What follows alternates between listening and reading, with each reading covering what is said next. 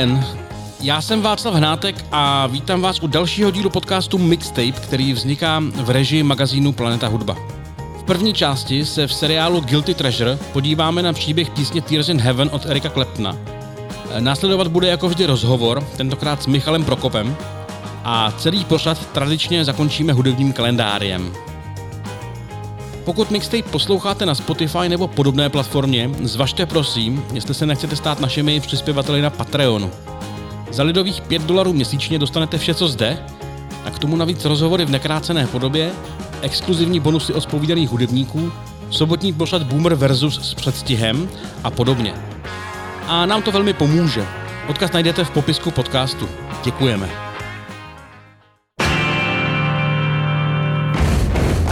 You're beautiful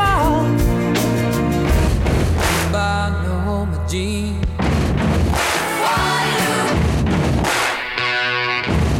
Well, it's one for the money.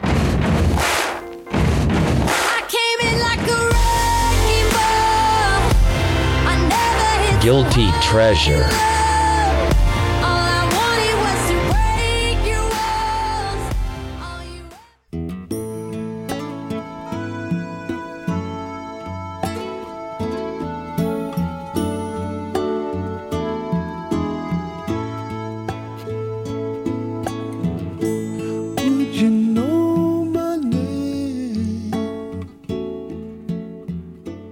Snímek opojení, líčící závislost na drogách, zní jako námět, který rozhodně nemohl být Eriku Klepnovi cizí.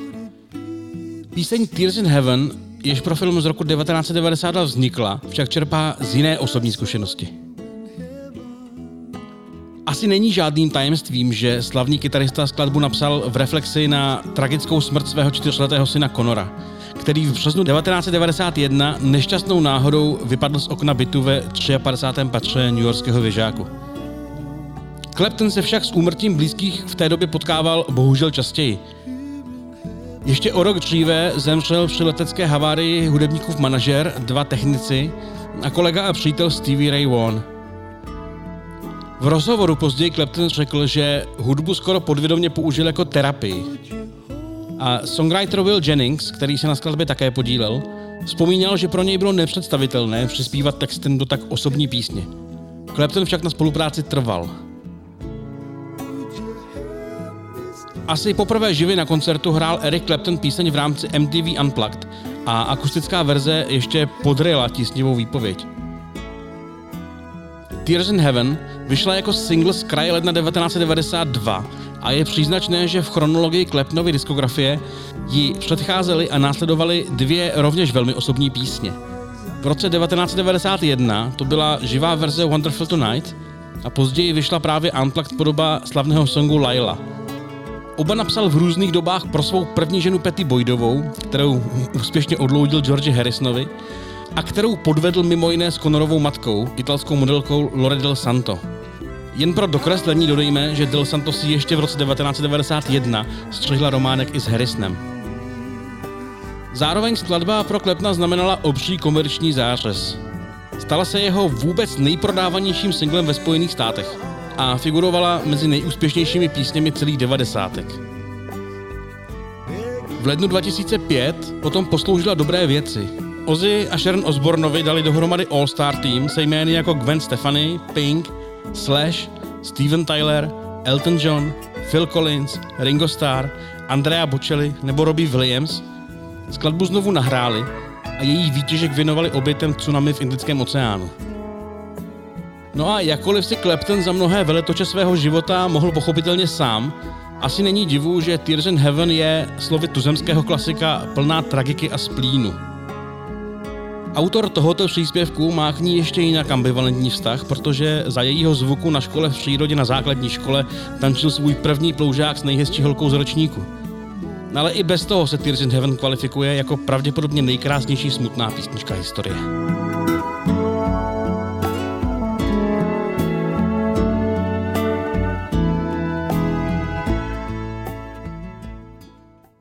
A k Eriku Klepnovi se celoživotně hlásí také zpěvák Michal Prokop, který přijal pozvání k rozhovoru. Respektive já jsem s vděčností přijal pozvání do jeho domácí pracovny, kde jsme nad šálkem heršmánkového čaje probrali desku Mohlo by to být nebe, i důvody, proč se nahrávání neúčastnil Prokopův letitý spolupracovník a kytarista Luboš Andršt.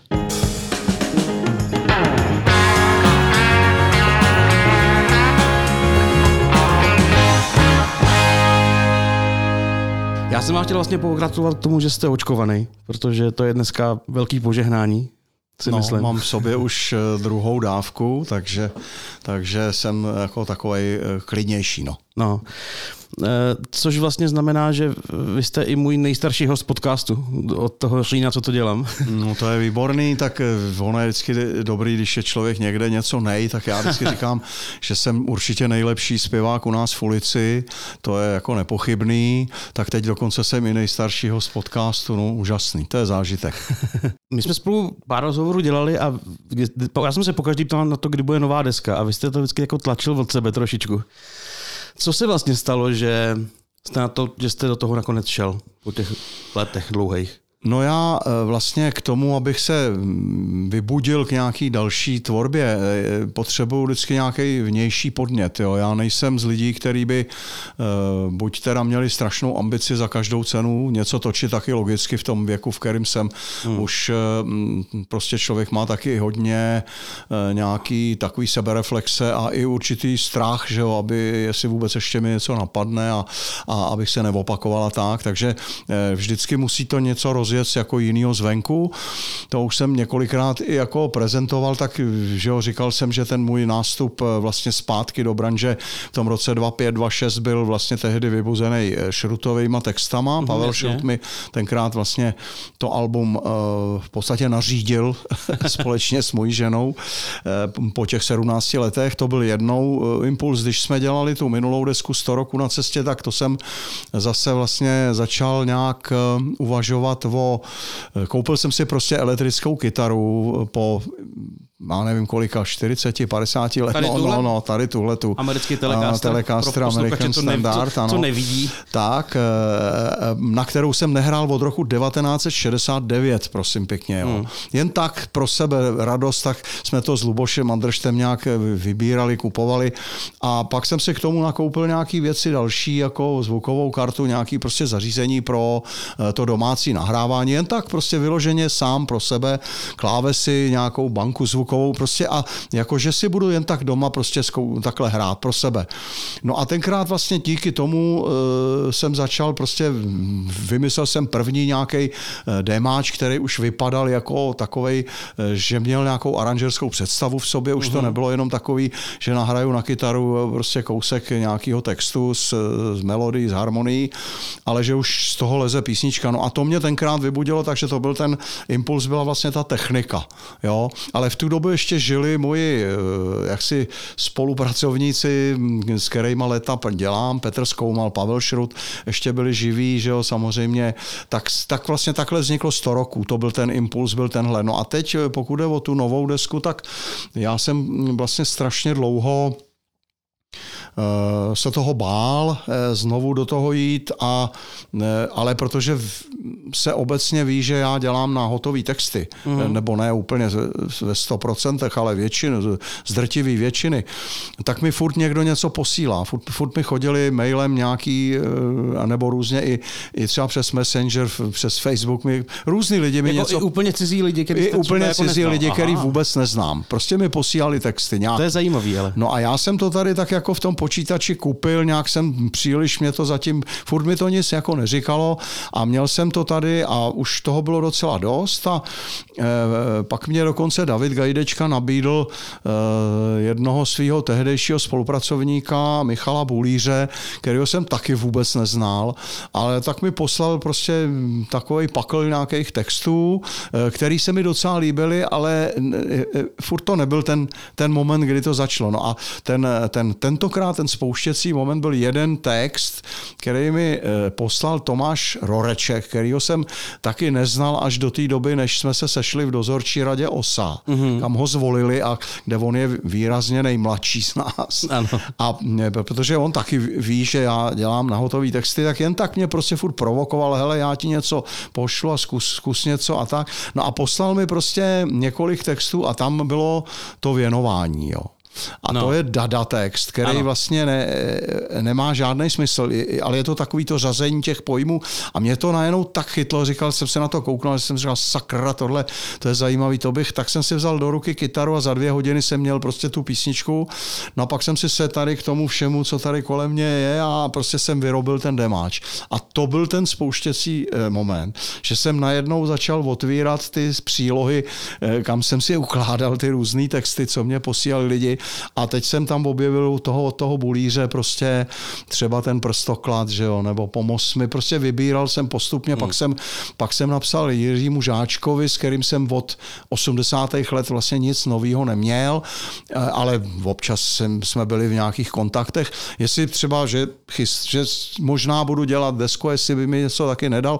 No a on mi poslal sbírku, eh, třetí poločas, svoji sbírku básnickou, eh, ze které já jsem vytáhl tu mou vlast. Mm-hmm. No a to byl text, který mě tak jako oslovil šíleně a tak, tak jako byl současný. Ačkoliv, jak jsem pak zjistil, on to napsal už před s okolností dneska ráno jsme o tom mluvili, protože jsem zjistil, že existuje i několik verzí na ten stejný text, napsali různí lidi jo, jo. jiný, taky něco. A mě to teda tak jako oslovilo, že jsem si říkal, to je úplně jako na tu dnešní dobu jak šitý, že jo. A on mi říkal, no jo, ale on to už asi 12 nebo 13 let možná starý, jo. Mm. Tak takhle se, to tušil, no. postupně, takhle se to postupně dalo dohromady a postupně to začalo přibývat. Eh, měl jsem tam jeden eh, starý Skoumalův demáč, který vlastně, eh, s kterým jsme nehnuli, který už jsme měli z té doby, když jsme dělali tu minulou desku 100 roku. A, a ten je teda v té době napsaný? Ano, ten je z té hmm. doby, to je někdy z toho roku 2011-12. Eh, Last Minute Last Man se to jmenuje, ještě tedy s, se šrutovým textem. A my jsme to tenkrát nějak se nám to nevedlo, ne, nevěděli jsme přesně, co s tím, tak jsme to odložili jako a na tu desku nedali. No já jsem to vytáhl a eh, nahrál jsem k tomu takový motiv, ještě instrumentální originální, který tam Petr původně neměl a a říkali jsme si, že to, já jsem si říkal, tak tohle bychom měli znovu zkusit, že ta věc se mi jako líbila. No a Honza Kolář z toho udělal to reggae, který tam vlastně nakonec je. Jo, takže takhle postupně se to nějak prostě jako nabalovalo. No. Hmm. Já se ještě s dovolením vrátím k těm 100, 100 rokům na cestě. Eh, vy jste říkal, že vás ten Telecaster vlastně inspiroval k tomu, eh, tak jste na, na, na té elektrické nějakou písničku konkrétně napsal? Na, eh, Psal se to s tím? Jo, já, já to teda většinou píšu s, s akustickou kytarou, nebo ně, smysl, někdy, no, no. někdy s pianem. No. Eh, ten úplně první, takový ten moment, kdy sednu a zvemu si telefon a nahraju si to jenom jako takový ten uh-huh, úplně, uh-huh. úplně takový ten, jenom abych nezapomněl. Uh, ale samozřejmě všechny ty demáče, který jsem nahrál, na těch všech tu elektrickou kytaru hraju uh-huh. na toho Telecastera. Uh-huh. Dokonce jsem se vybičoval k neuvěřitelnému, že tu písni písničku Pomoz mi, což je taková soulová balada, kde jsou takový jako Gary Moorovský eh, témata. Jsem se vybičoval, že jsem to sám nahrál, eh, což eh, byla teda těžká práce pro mě, mm. protože já jako moc dobrý hráč nejsem a nikdy jsem nebyl a vlastně proto přišel k nám do kapely Luboš Andrš před těma mnoha, mnoha lety. Takže to jsem, všechno jsem skutečně, všechny ty věci nahrávám sám a samozřejmě na tuhle kytaru, na akustickou, na klávesy a samozřejmě používám teda automatický bicí, to jo, ale jinak i basu a všechno audio nahrávám opravdu. Mm-hmm. I naspívám, mm-hmm. všechno to dělám, dechy, všechno ona ta elektrická kytara vlastně člověka inspiruje zase k úplně jiným, jiným polohám, že jo? No jasně, Hodně. jasně, to je, to je ne, jako dokonce i člověka, který na ní zasaž tak moc neumí. E, to máme dost společný třeba tohle. To já nevím, vás jsem nikdy hrát neslyšel, ale já... Nepřál bych vám to možná. já jsem e, ještě nahrál jako kytarista to první album v roce 68, tam ještě tu kytaru hraju já, no. Uh, jste zmínil Luboše Andršta, já nevím, jak moc, uh, co, co všechno se může říct, ale pochopil jsem, že jeho stav je vážný. No je to tak, já samozřejmě uh, takhle, jeho rodina si nepřeje zveřejňovat nějaké podrobnosti, ale v souvislosti s právě s natáčením té desky už nebylo možné to tak dlouho uh, jako tutlat a tajit, mm. prostě Luboš je na tom hodně špatně a prostě tu desku už nahrávat vlastně nemohl, i když se ze začátku na práci práci na ní samozřejmě účastnil. Jednak tam má dvě věci, uh-huh. obě jsou ale staršího data. Tu jednu jsem vytáhl jeho instrumentálku jazzovou z desky, která je taky tuším někdy z roku 2009 nebo tak nějak, s který jsem si usmyslel udělat písničku a vlastně jsem našel jeden šrutův starý text, který jsem hodně upravil a napasoval jsem to na tu jeho krásnou melodii, takže tam Luboš hraje na akustickou kytaru, protože my jsme použili z té staré nahrávky a Luboš to ještě stihnul se stříhat po nějaký dohodě spolu do, do nějaký podoby, která by na tuhle desku mohla jít. No a potom je tam písnička ne, ne, Neříkej, což je stará věc z 80. let dokonce, kterou jsme kdysi hrávali, když s náma Luboš v té době kolem té červené desky hrál, ale nikdy jsme ji nenatočili. Hmm. Takže to je jeho věc, on taky aranžma stačil udělat, udělal démáč, midi, i dechy jsme, já jsem chtěl, aby tam byly dechy, to všechno upravil, ale t, už to prostě nenahrál. Jo. Takže Luboš hraje ve dvou věcech pouze. Jednak teda v tom So Long, to je ta žezovka, o který jsem mluvil před no. chvilkou, a potom právě v mý vlasti. Ty akustické kytary v té první sloce hraje ještě Luboš. To on vymyslel tu aranž takhle, ty riffy a tohle to je jeho jako dítě. Moje původní verze byla trošku, ta kytara byla maličko jinak, ale to není velký rozdíl, ale to je Luboš. Dál potom už, jak se připojí kapela, jsou elektrické kytary, to už hraje Pavel Marcel, který vlastně, to už Luboš prostě nestihl, hmm. čili on tam na tom při, jako přítomen je, ještě bych asi neměl zapomenout na jednu z klíčových věcí. Luboš aranžoval písničku Svět na ruby, což Jasně. je stará písnička Jaroslava Ješka, Voskovce a Vericha z 30. let z minulého století, kterou já jsem v roce 69 kdysi naspíval jako vůbec svoji první česky zpívanou hmm. věc. Tehdy to byla jakási reakce na tu eh, nastupující normalizaci a eh, tu nahrávku v rozhlase smazali, protože eh, ono to bylo určené do poslední, to byla jenom rozhlasová nahrávka ano, ano. a bylo to do poslední houpačky Jiřího Černýho, tehdy ještě tuším s manželkou Mirkou hmm. to dělali a tenhle díl už byl poslední, který zakázali, smazali, ne kvůli téhle písně, ale kvůli, kvůli Věž domů kvůli, Ivane tenkrát. Nicméně ta věc prostě, ne, ta nahrávka neexistuje. Mm, mm. Já mám jenom takovou jednu, jeden pán mi po, po mnoha letech poslal MP3, že to má nahraný z té doby z rádia. Z rádia, ale jasně, no. no. Takže e, jako já to takže mám, něco, a je to nějaký, samozřejmě nějaký jinak. existuje. Luboš to prostě zaranžoval mm. ponovu, ale už to nenahrával. Mm ale eh, tam ta jeho stopa mm, aranžerská rozhodně je. No, tak on ten svět je na ruby dneska taky trošku, takže No, právě, to ten, hodí. tehdy vlastně mě, mě vlastně k natočení eh, této nové verze inspiroval Pepa Vlček eh, Zub, hmm. který mi jednou říkal, hele, ty bys to měl možná jako na, znova natočit, protože ten, dneska to začíná být znova aktuální ten text, i když on eh, vlastně vznikl tehdy jako v reakci úplně na jiné věci, na, na světovou hospodářskou krizi v 30. letech, na nástup nacismu že jo, a fašismu v, v Evropě a ve světě, ale ono to prostě, ono to píše pořád. Hmm, hmm. No tak tak daleko snad zatím ještě nejsme. Uh, doufejme, ale Já to člověk z té perspektivy vlastní nikdy moc nepozná, bohužel. tak ostatně tehdy to taky spousta i chytrých lidí jako nebyla schopná rozklíčovat. Myslím si, že když jsem poslouchal tu desku, tak eh, člověk, který zná situaci, tak pozná, že tam nehraje Luboš Andreš, že to hraje Pavel, Mar- ne, že to hraje Pavel Marcel, že to hraje někdo jiný. Ale zároveň si myslím, že to jako, že jako nastoupil do toho rozjetého vlaku dobře. No, já si to myslím taky, já strašně eh, jsem mu vděčný. On vlastně do toho nastoupil jakoby z nouze, že jo? No. protože já když jsem, eh, bohužel Luboš je vlastně mimo oběh už od, od konce listopadu, mm-hmm. od mhm. listopadu.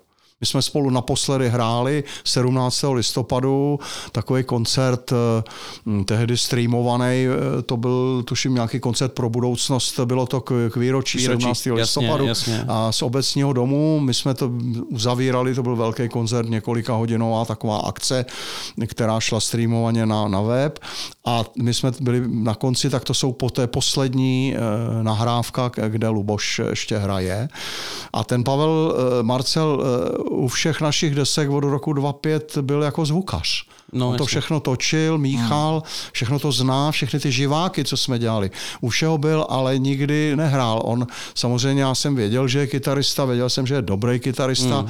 až jsem netušil, až jak dobrý kytarista je, protože on do toho vnesl i svoji vlastní, jako, mm, jako bych řekl, nějakou duši, protože Což je logický, že jo. já jsem tam samozřejmě nějaký předehraný kytary měl, ale já jsem samozřejmě ne, ne, neměl tu představu, že to takhle někdo, já, speciálně Luboš, že by to po mně jako takhle nějak přesně No. nahrával. To šlo jenom o nějakou základní představu a Pavel to hodně rozvinul a e, jako myslím, že, se, že tomu hodně moc pomohl.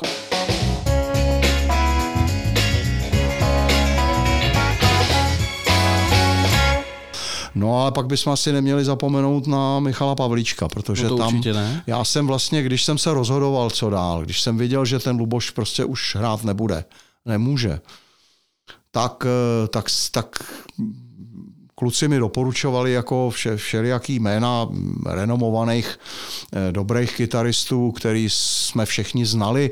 Já je nebudu tady jmenovat, to prostě Chápu. by nebylo úplně fair, ale já jsem se prostě rozhodl pro toho Pavla. To byla první věc, protože jsem eh, prostě vě- věřil, že tím, že on i u toho nahrávání od začátku byl, od základu, on, že to všechno zná, že to prostě bude ne, asi nejlepší a myslím, že jsem se nesplet.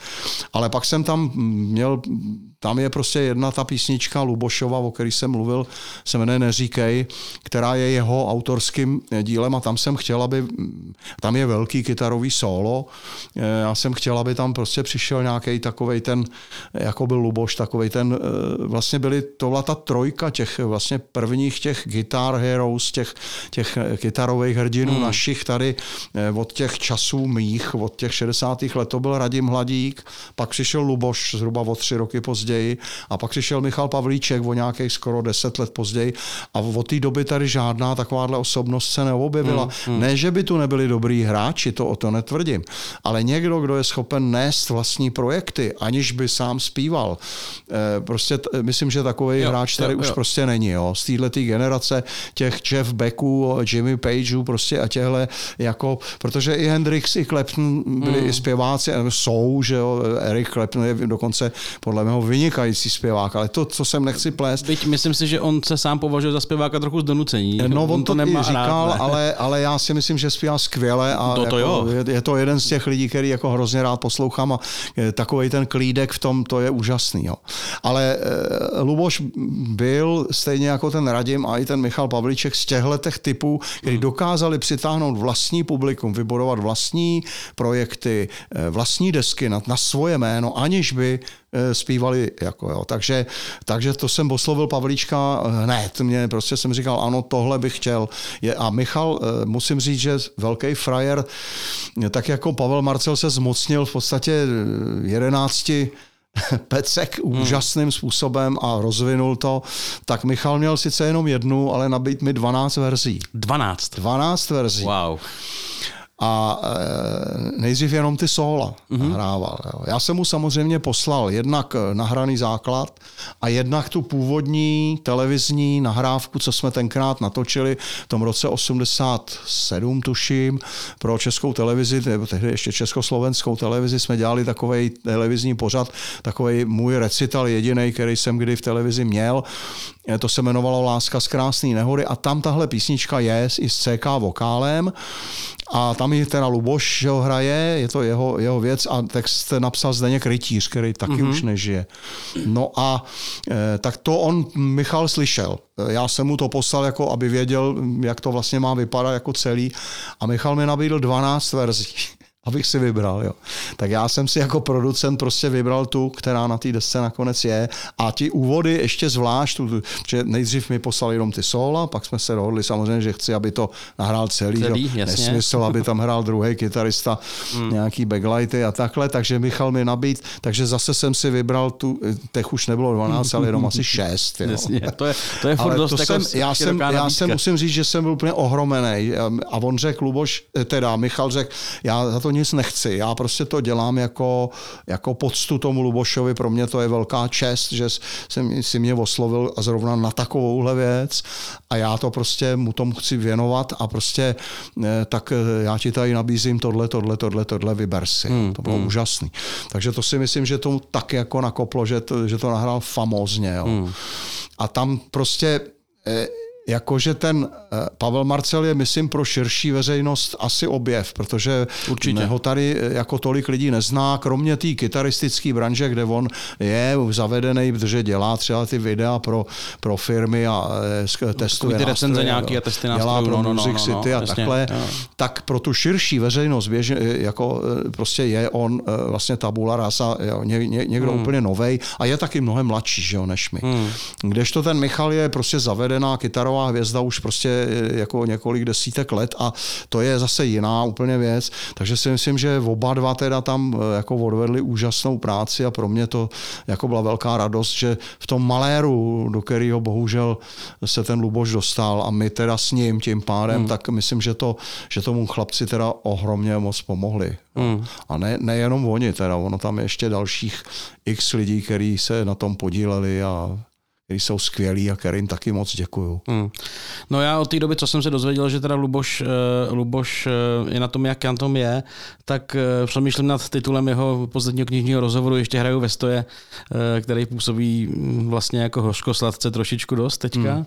No dokonce, když se to stalo, tak mi volal Ondřej Bezer, no. chtěl informace a říkal, jestli, jestli si nemyslím, že, že, že, ten, že se vlastně rouhali, že, jo, ten, jo, jo. že tenhle název. A jsem říkal, že si to vůbec nemyslím, protože já jsem eh, s Lubošem tohleto xkrát zažil. On tohle říkal, když jsme hráli v triu, mm. kde jsme seděli s okolností, tak eh, vždycky, nebo když slavil nějaký narozeniny, tak on to několikrát z toho jeviště hmm, řekl. Mm, mm, mm. Takže já jsem věděl, že to je slogan jeho, který on rád používá, že tím dává na jeho něco víc, než jestli stojí nebo sedí v tu chvíli, že jo.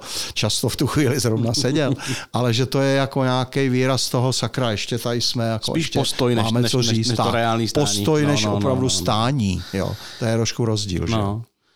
Um, což je vlastně taková jako odbočka, ale trio asi nebude pokračovat eh, s Pavlem Marcelem nebo s někým. Eh, já nevím, abych pravdu řekl hmm. takhle. Já rád bych si zachoval nějakou klubovou partičku. Jasně. Eh, na druhé straně tohle trio s Lubošem a s Honzou bylo postavený jako uh, duel. Eh, mě to vlastně, no jsem si vymyslel tenkrát někdy v tom roce 87, když my jsme spolu nehráli v kapele v té době. Hmm. Jo. A já jsem tenkrát vlastně slyšel, to jsem už taky párkrát říkal, já jsem slyšel Capricornus, to byla Lubošova deska, taková klidná, částečně akustická, hmm. kde jsem právě slyšel, jak oni s tím Honzou zajímavě a ten každý je jako z jiného trošku světa a jak to fan, fan, famózně funguje a jak nádherně spolu oni hrajou. A tenkrát jsem si vymyslel to trio, že bych jako já do toho něco pospěvoval a vlastně bylo to postavené na tomhle dialogu těch dvou velkých hráčů, že jo? Hmm. A mě uprostřed. No a tohle ten model samozřejmě tady nepřipadá už v úvahu, to prostě bez Luboše nejde, už taky proto, že část toho repertoáru sice byly písničky, které můžu klidně a budu hrát třeba v trošku jiný sestavě, v malinko jiným kabátě, světě, ale některý byly vyloženě Lubošovy věci, vizitky, hodně takový jazzový a to, a to prostě jako to nejde bez hmm. něj. Takže to teprve budu muset nějak vymyslet. Vlastně zatím nevím, ale eh, i s Honzou jsme si říkali, že bychom neradi opouštěli klubovou scénu úplně, kam s kapelou nemůžeme, ale i to takový to akustický hraní, že nás to docela baví. No, ale ten model ještě nějak budeme muset vymyslet. Prostě určitě trio Prokop Andrž Hrubý tak, eh, jako, že by Luboše tam jenom nahradil jiný, eh, třeba i dobrý kytarista, mm. tak to být nemůže. Určitě tam někdo bude hrát, ale, ale bude to něco trochu jiného. Eh, zas tak úplně to být jiný nemůže, ale, ale prostě ten princip už tam takový no, bude nebude. To, bude to jiný. Samozřejmě. Bude to no. jiný. A kdyby to byl třeba ten Michal Pavlíček nebo někdo takový? To nevím. Někdo takový je u Michala Pavlíčka byl, byl říct, no. To, to, to mě Pavlíček třeba má, on dělá že jo, s Monikou Načevou no, něco takového. To nevím, já jsem uvažoval i s tím Pavlem, protože on, Marcelem teď, mm. on hraje jinak a je to něco jiného. Jenom to prostě bude muset být postavený, budou tam třeba jiný písničky, bude to postavený na něčem jiným, než jenom na tom dialogu těch dvou velkých hráčů, který notabene věkově a generačně byli tak zpřízněný. Tady už najednou eh, to bude jinak. No.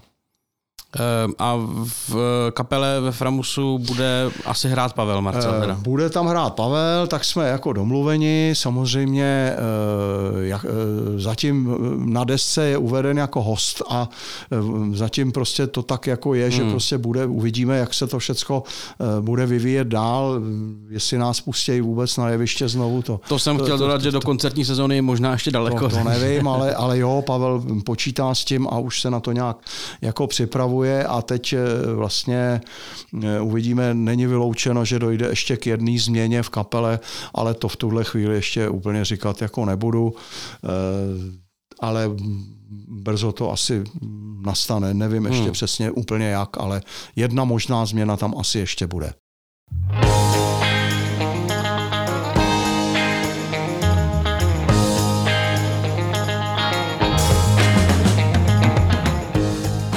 Je z aktuálního vydání podcastu Mixtape vše. Na patreon.com lomeno planeta hudba, tedy za paywallem, najdete celý nekrácený rozhovor s Michalem Prokopem, Je tam ještě jeden takový text, který napsal Milan Šašek, on to byl takový fanda, kamarád s Láďou Myšíkem, s Olinem, ne s Chlebou. Oni byli takový velký znalci skotských a irských whisky. Kecám. Teď jsem se přistihl. To by mě Merta dal. Tak mě přivezli z té kanceláře, prostě já jsem tam vlez, sundal jsem tu kravatu, sako a ty kabely se spojily a šlo to. Hmm. Jenomže mi bylo 45, jo. Mě zajímají lidi, kteří zajímavě zpívají, těch, těch tady nikdy moc nebylo. David Stipka mě hodně zajímal, ale váš duet s Evou Farnou bych si poslech teda s chutí. no to bych si možná poslech i já. možná. I bonus v podobě demonahrávky k písni Útěky, kde Prokop sám hraje na všechny nástroje. Potěšíte mě také, když budete mixtape odebírat ve vaší podcastové aplikaci, případně sdílet dál. Zpětnou vazbu nám můžete poslat mailem na info.planetahudba.cz a nebo nahrát vzkaz v aplikaci Anchor. Dnes je pondělí 3. května a připomínáme si mimo jiné 118 let od narození zpěváka Binga Crosbyho, jednoho z otců zakladatelů moderní populární hudby. Jeho stýskání po zasněžených Vánocích v podobě písně White Christmas, mimochodem napsané skutečně v nepříliš zimní atmosféře nejspíš v horké Kalifornii, se stalo svátečním standardem na dlouhá desetiletí.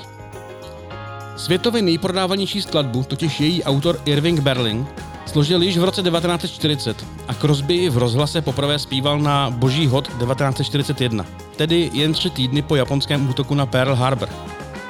Nahrávka s pěveckým sborem Kena Darbyho a orchestrem Johna Scotta Trottera vznikla dva dny po útoku Gabčíka s Kubišem na Reinharda Heydricha a filmový muzikál Holiday Inn s touhle písní měl premiéru v srpnu 1942, tři dny před začátkem bitvy o Guadalcanal. Jeden by ani neřekl, v jakém kontextu se takové melodie můžou rodit. Tak hlavu vzhůru máme se pořád ještě dobře. Hezký zbytek týdne a příští pondělí zase naslyšenou.